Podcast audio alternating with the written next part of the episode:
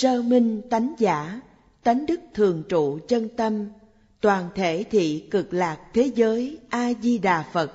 Sơ minh giả cũng nhân nhận a di đà phật tại tự tánh chi ngoại cố cổ vân nhược nhận tha thì phật tự kỷ khước thành ma hữu vân cầu nhân bất như cầu tự kỷ. Trong buổi giảng lần trước chúng tôi đã giảng đến chỗ này lời chú giải trong tiểu đoạn này. Hết sức trọng yếu. Dùng văn tự rất ít mà giới thiệu đầy đủ. Căn cứ lý luận và công đức thù thắng của kinh này. Đây là điều hết sức khó đạt được hy hữu. Chúng ta còn chưa đọc kinh văn mà đã sanh lòng kính ngưỡng đối với kinh này. Đương nhiên, hết sức ngưỡng mộ pháp môn này. Đoạn trên đây luận theo mặt sự, nửa đoạn sau luận theo mặt lý đảng dĩ vô thị ám động. Chướng thử tỉnh minh. Cố thác bỉ danh hiệu. Hiển ngã tự tâm nhĩ. Mấy câu này rất trọng yếu. Tỉnh minh chính là chân như bổn tánh là con người thật sự của chúng ta.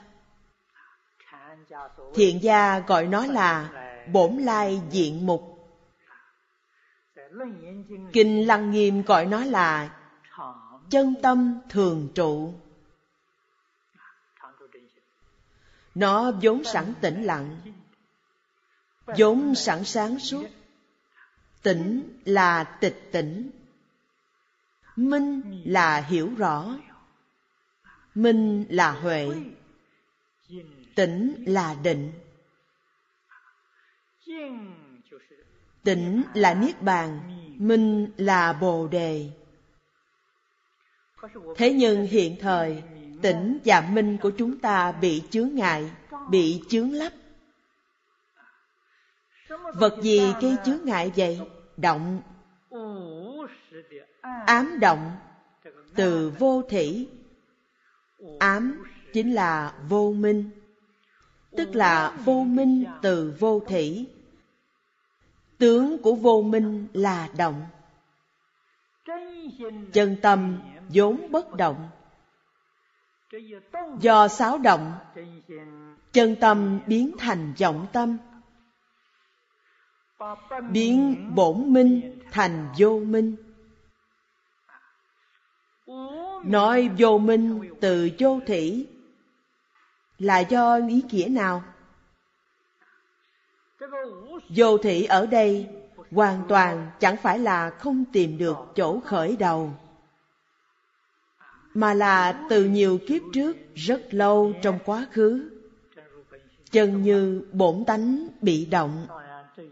Đương nhiên, đây cũng là một cách nói chúng ta rất khó thể vừa ý với cách nói này. Nghe xong, khó thể vui lòng. Trên thực tế, phật pháp nói tới vô thỉ thì vô là không có. Vô thỉ về căn bản không có khởi đầu. Bởi lẽ vô minh là hư vọng, không chân thật. Vô minh là bất giác. Trong đại thừa khởi tính luận, mã minh bồ tát nói, bổn giác, bổn hữu tức là, như trong phần sau nói tỉnh minh là vốn có, bất giác vốn không. Vốn là không, tại sao có? Do tâm động nên có. Khi nào tâm động thì khi ấy có. Khi nào tâm chẳng động sẽ không có.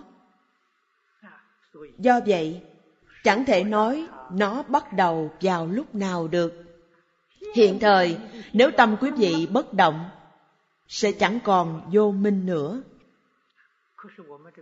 Nhưng tâm chúng ta động không ngừng. Đấy là vô thị ám động. Chướng ngại tánh bổn giác của quý vị. Tâm ấy vọng động phàm phu chúng ta không có cách nào nhận biết cái tâm vọng động ấy vì tướng động. của nó quá vi tế. Hiện thời chúng ta có thể cảm nhận những khởi tâm động niệm trong tâm là vì những ý niệm ấy rất thô. Chúng ta dấy lên tâm tham dấy lên tâm nóng giận dấy lên tâm nghi. Chúng ta có thể cảm nhận được những tướng ấy hết sức thô nhưng đối với những tướng động cực vi tế, chúng ta sẽ không có cách nào cảm nhận được. Chẳng phải chỉ riêng chúng ta không thể cảm nhận, mà quý vị thấy như trong kinh đã nói, bậc a la hán công phu định lực khá sâu, đạt cửu thứ đệ định. Cũng chẳng có cách nào cảm nhận được. Tại Ấn Độ vào thời cổ, có hàng ngoại đạo công phu quả thật khiến người khác kính ngưỡng, bội phục. Công năng định lực của họ đã đạt đến tứ thiền bát định. Có thể lên tới phi tưởng phi phi tưởng thiên. Công phu thiền định thế gian đã đạt đến tột cùng, đạt đến đỉnh cao nhất ở trong cảnh giới ấy, họ thấy vũ trụ và nhân sinh là một khối hỗn độn.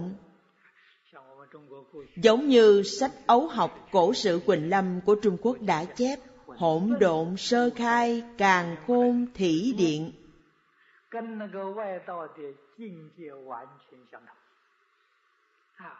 Đủ thấy công phu định lực của cổ nhân trung quốc đã đạt đến cõi trời phi tưởng, phi phi tưởng.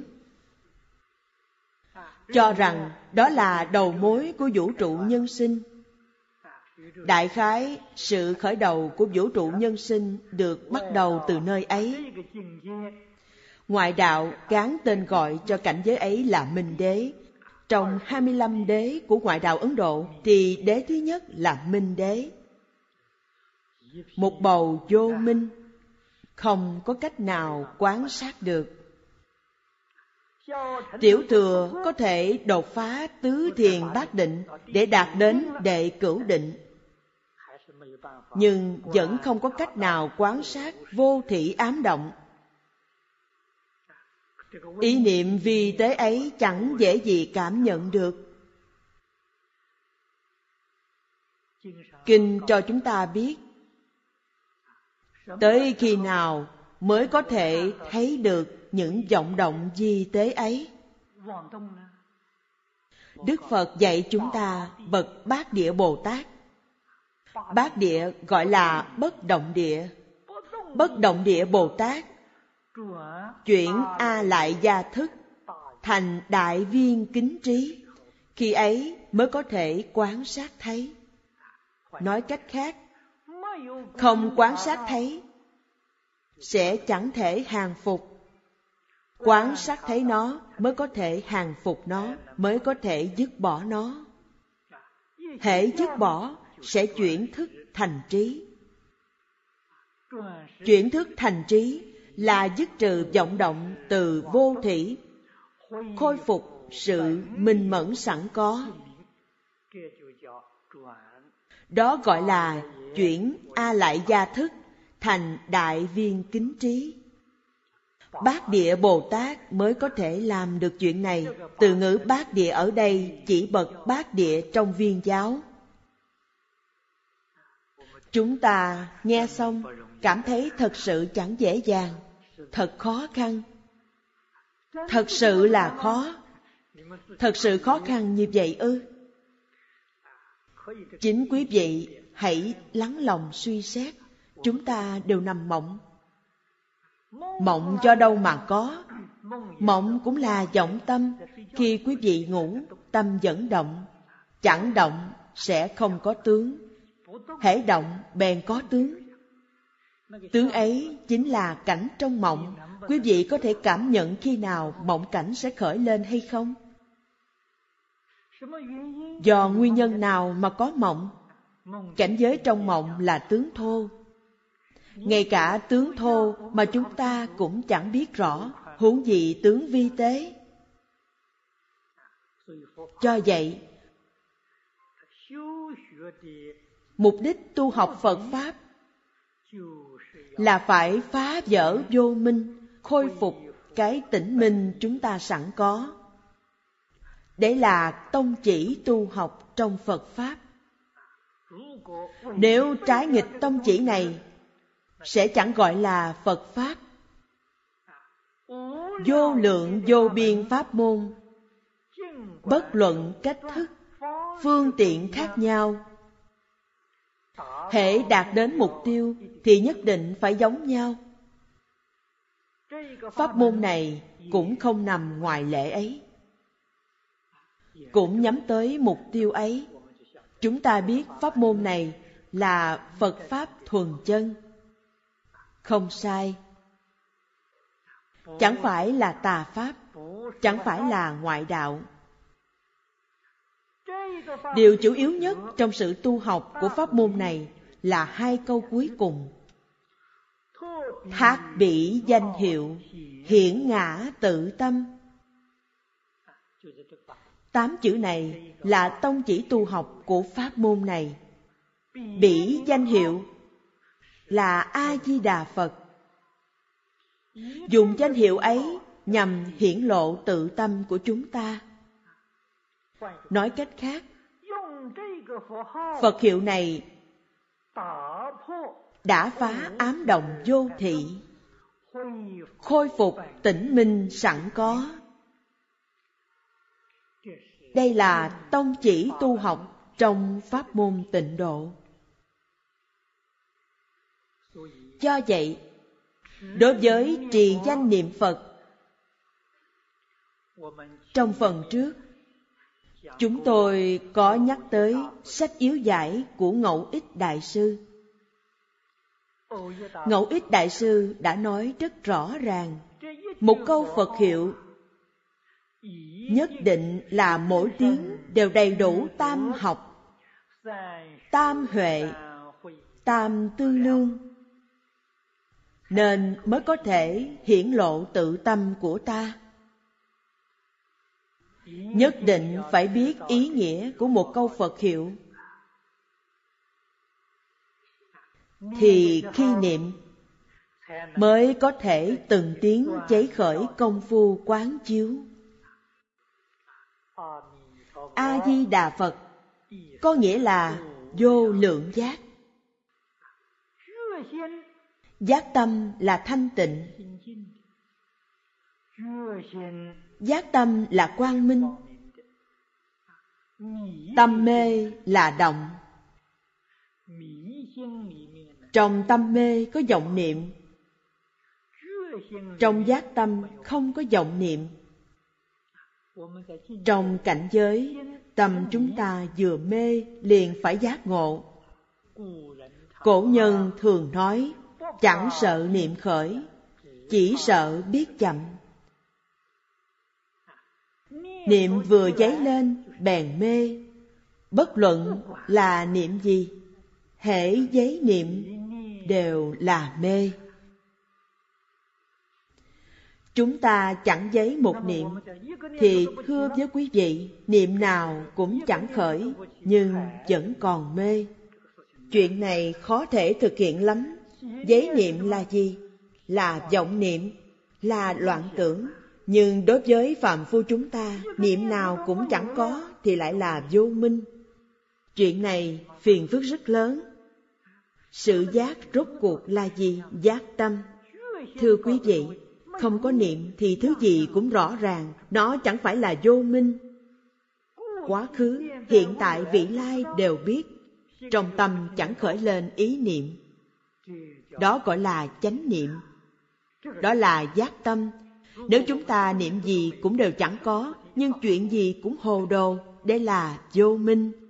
Nếu niệm gì cũng chẳng có mà chuyện gì cũng hiểu rõ ràng, rành mạch thì là chân tâm ở chỗ này, chớ nên lầm lẫn một chút nào. Cổ nhân nói, sai chỉ hào ly lạc cả ngàn dặm. Thật đấy, chẳng sai tí nào. Chúng ta là kẻ sơ học. Dụng công thì một câu phật hiệu. Chẳng thể gián đoạn giữa chừng. Vì sao? Một câu phật hiệu rành mạch phân minh. Chẳng phải là vô niệm mà là hữu niệm. Do hết thảy vọng niệm đều chẳng có, nên chẳng phải là hữu niệm. Niệm phật thì chẳng phải là hữu niệm.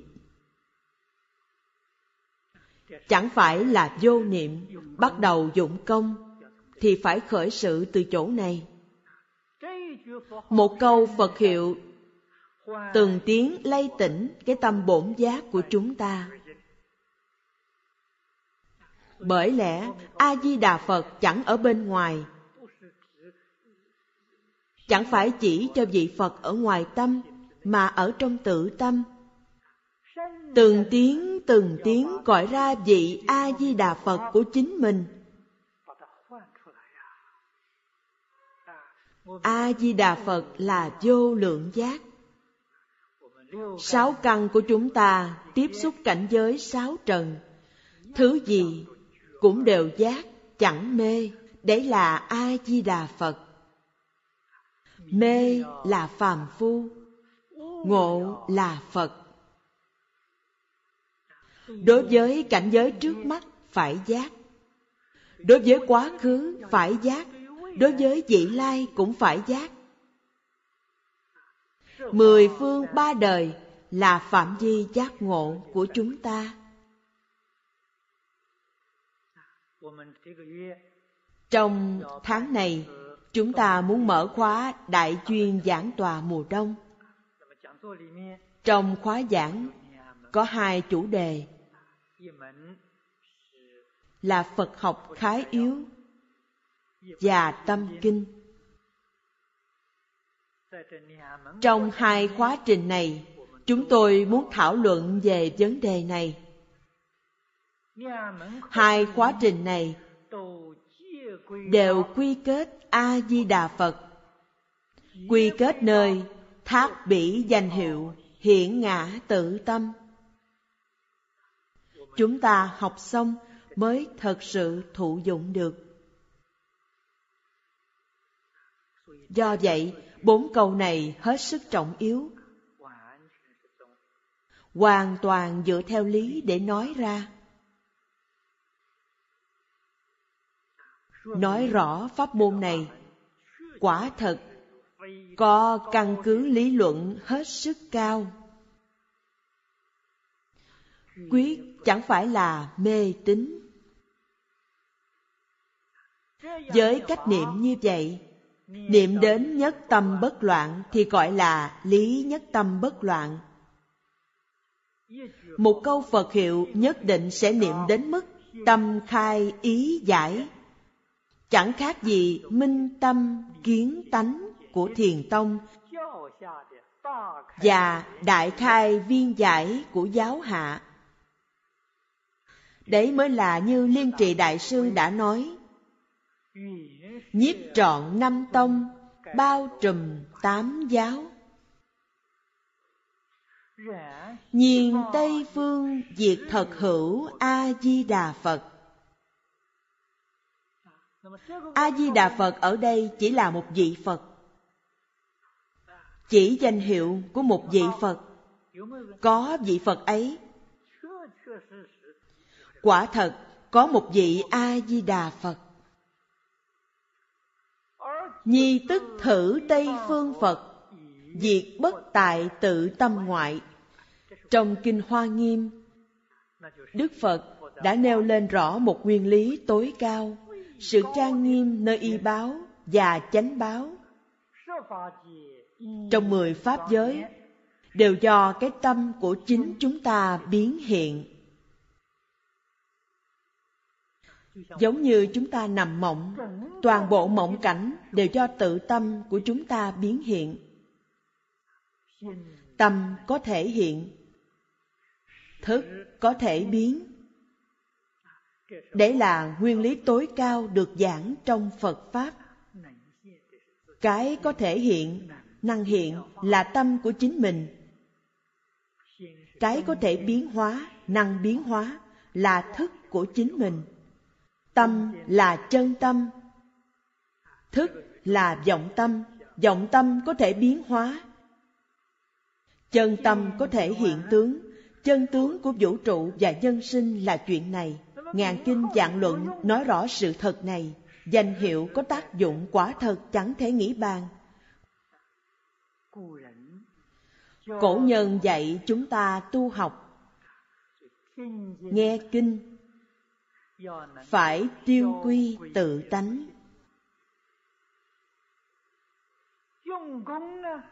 Dụng công phải chuyển thức thành trí.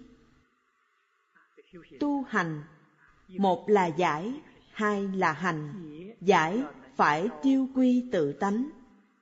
Ở đây gọi là hiển ngã tự tâm. Có như vậy thì mới thật sự thụ dụng, thật sự có tâm đắc. Danh hiệu phật, danh hiệu bồ tát đều nhằm hiển lộ tự tâm của ta a di đà phật, hiển lộ tự tánh, bổn giác, tự tánh giác, vô lượng giác của chúng ta. Quan thế âm bồ tát hiển lộ lòng từ bi trong tự tâm của chúng ta.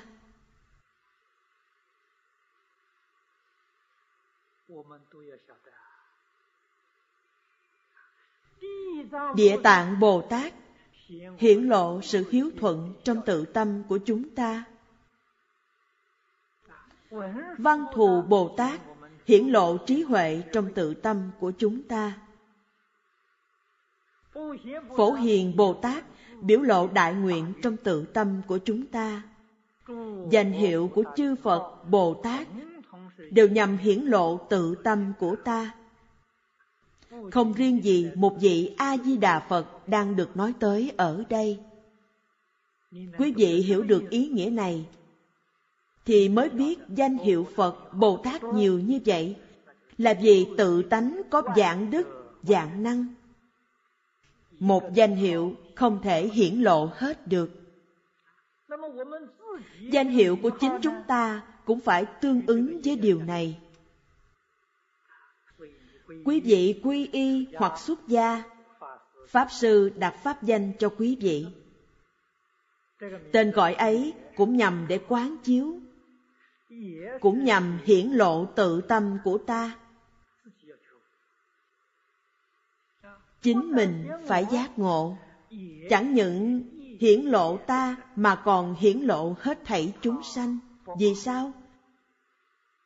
Tự và tha bất nhị khi tôi xuất gia, sư phụ đặt pháp danh cho tôi là tịnh không. Hệ nhắc đến tên gọi ấy, tôi phải nghĩ, ta có thanh tịnh hay không, có không hay chăng? Chân tịnh, chân không là chân tâm, tức là chân tâm thường trụ. Quý vị nghe danh hiệu ấy, đừng nghĩ danh hiệu ấy dùng để gọi tôi. Sai rồi quý vị chấp vào tướng. Quý vị hãy lập tức nghĩ đến tự tâm. Tâm quý vị có thanh tịnh hay không? Có rộng rang hay không? Hãy nghĩ như vậy, quý vị liền được thụ dụng. Nếu không, chúng ta hàng ngày niệm câu a di đà phật, tây phương cực lạc thế giới. A di đà phật hàng ngày niệm danh hiệu ngài. Ngài nghe chẳng chán ngán ư? Trọn chẳng biết tiêu quy tự tánh là vô lượng công đức. Nhất định phải hiểu đạo lý này. Đối với cổ nhân, người tại gia chọn danh hiệu luôn có ý nghĩa rất sâu. Khác với cách đặt tên của người hiện thời, khác biệt về tư tưởng và quan niệm. Cha mẹ đặt tên cho con cái quá nữa là kỳ vọng nơi cả cuộc đời của con cái. Tức là mong mỏi con cái trong tương lai danh sẽ hợp với thật. Ở đây, sách diễn nghĩa viết, tại Tây Phương quả thật có thế giới cực lạc, có Phật hiệu A-di-đà. Thế giới và Phật cũng chẳng ở ngoài tự tâm. Phải biết cái tâm của chính mình hết sức rộng lớn, tâm bao thái hư, lượng châu xa giới. Do vậy, cái tâm này chẳng thể quá nhỏ, nhỏ nhoi sẽ đáng thương. Tâm lượng phải lớn. Tận hư không, trọn pháp giới là chính mình. Thực sự bỏ đi chính mình, nếu chấp trước một tí vào trong ấy, ngỡ nó là chính mình, sẽ rất đáng thương. Kinh Lăng Nghiêm có tỷ dụ sánh ví chân tâm như biển cả. Dùng bọt nước trong biển cả để ví người điên đảo mê hoặc. Kẻ nào chấp bọt nước là biển cả, bỏ quên toàn bộ biển cả, thì là kẻ mê, là phàm phu.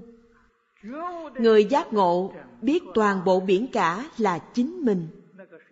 Bọt biển ấy cũng là chính mình. Bọt nước chẳng tách lìa biển cả. Do đây biết rằng chúng sanh sở dĩ trở thành chúng sanh là do phân biệt chấp trước vọng tưởng tạo ra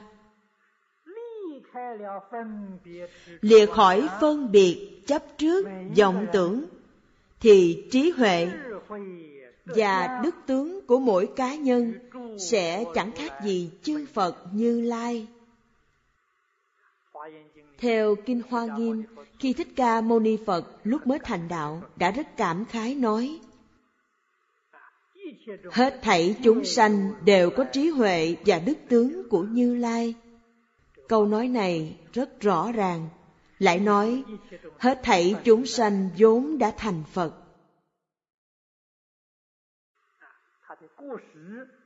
Khuyết điểm sai lầm của chúng sanh là do phân biệt, chấp trước hết thảy Pháp, nên chẳng thể chứng đắc. Do vậy, Phật Pháp từ đầu đến cuối nhằm dạy chúng ta phá trừ chấp trước. Phá được ngã chấp sẽ là chánh giác. Trong Phật Pháp gọi là chánh giác. Phá được Pháp chấp sẽ là chánh đẳng chánh giác. Đoạn sạch hai thứ Pháp chấp và ngã chấp sẽ gọi là vô thượng chánh đẳng chánh giác. Chánh giác là A-la-hán, chánh đẳng, chánh giác là bồ tát. Vô lượng, chánh đẳng, chánh giác là phật. Phật, bồ tát và phàm phu khác biệt ở chỗ một đằng có chấp trước, một đằng không chấp trước. Người không chấp trước gọi là bồ tát, kẻ có chấp trước gọi là phàm phu.